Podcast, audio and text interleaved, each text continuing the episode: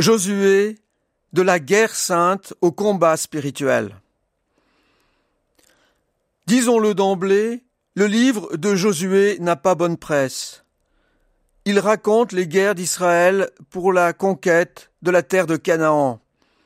Ce pays leur a été promis par Dieu, mais il est déjà habité. Des populations y vivent.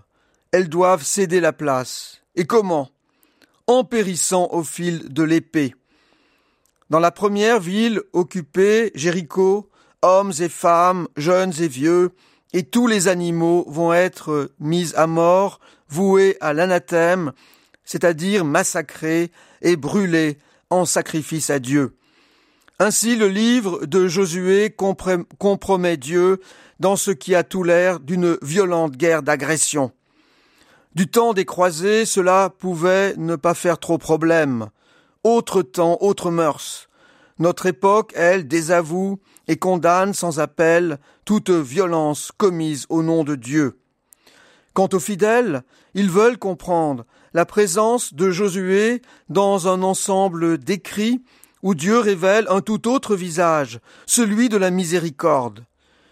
Le travail des historiens peut toutefois venir ici au secours des fidèles. Il nous propose en effet une explication libérante.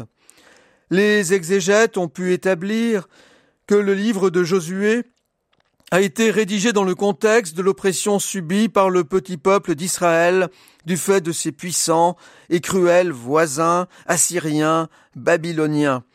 Le vaincu, l'humilié s'y représenterait sous les traits de celui qui triomphe, manière sans doute de refuser tout enfermement dans la condition de victime avec le ressentiment qu'elle peut provoquer.